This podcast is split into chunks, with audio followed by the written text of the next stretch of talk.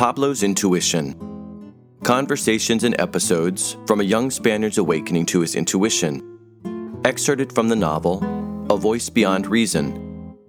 Written and narrated by Matthew Felix.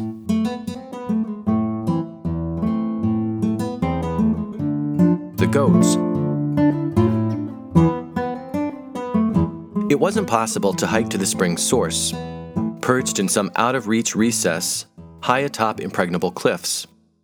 Instead, the trail ended at the beginning of the irrigation canal, a picturesque, cascading succession of crystal clear pools set among lush riparian vegetation.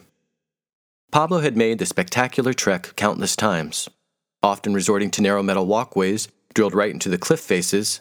The trail dangled precariously high above the floor of the rocky gorge, a life ending plummet far, far below. Unlikely to go all the way today, he slowly resumed his walk, following the path until as he was about to round another bend, it came out of nowhere.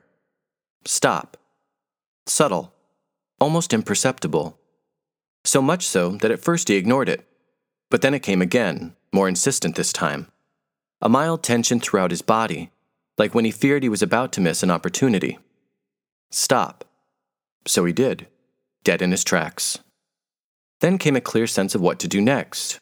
Not quite a voice, more than a feeling. Intangible, yet unmistakable.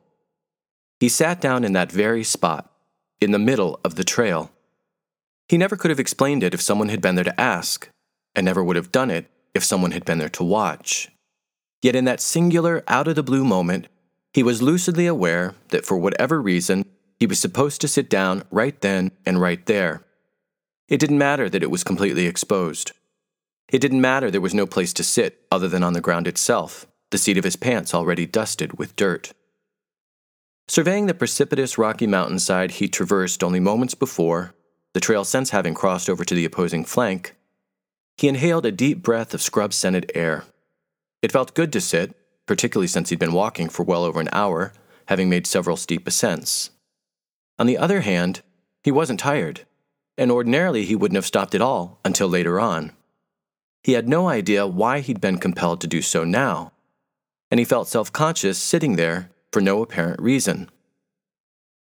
When one of them slipped on a rock that sent several others cascading down the side of the cliff, doing away with the cover afforded them while frozen in place, a group of mountain goats took off in a panicked display of stunning dexterity.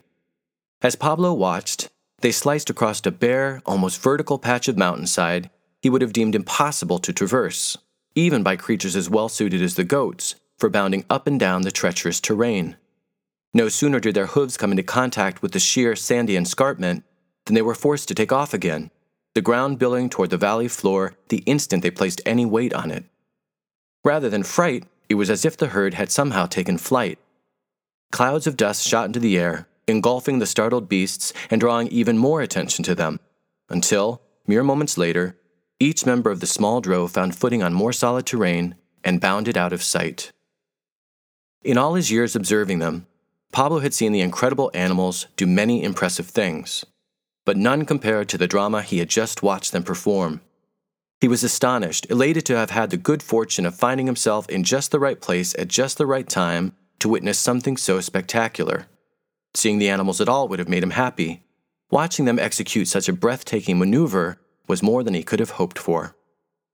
Awestruck and inspired, Pablo got up. Dusting off the back of his pants, he took another look at the mountainside before him, now as peaceful as if nothing had happened. Even as he turned to be on his way, he still couldn't believe what he had seen.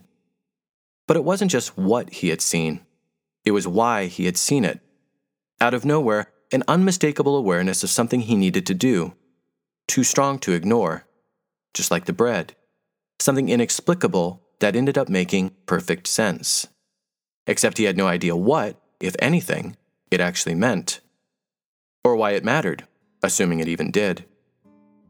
All the same, he couldn't let it go, and as he continued to ponder what had happened, mulling it over again and again, repeatedly his thoughts turned to the old man, specifically to his parting words at the cave.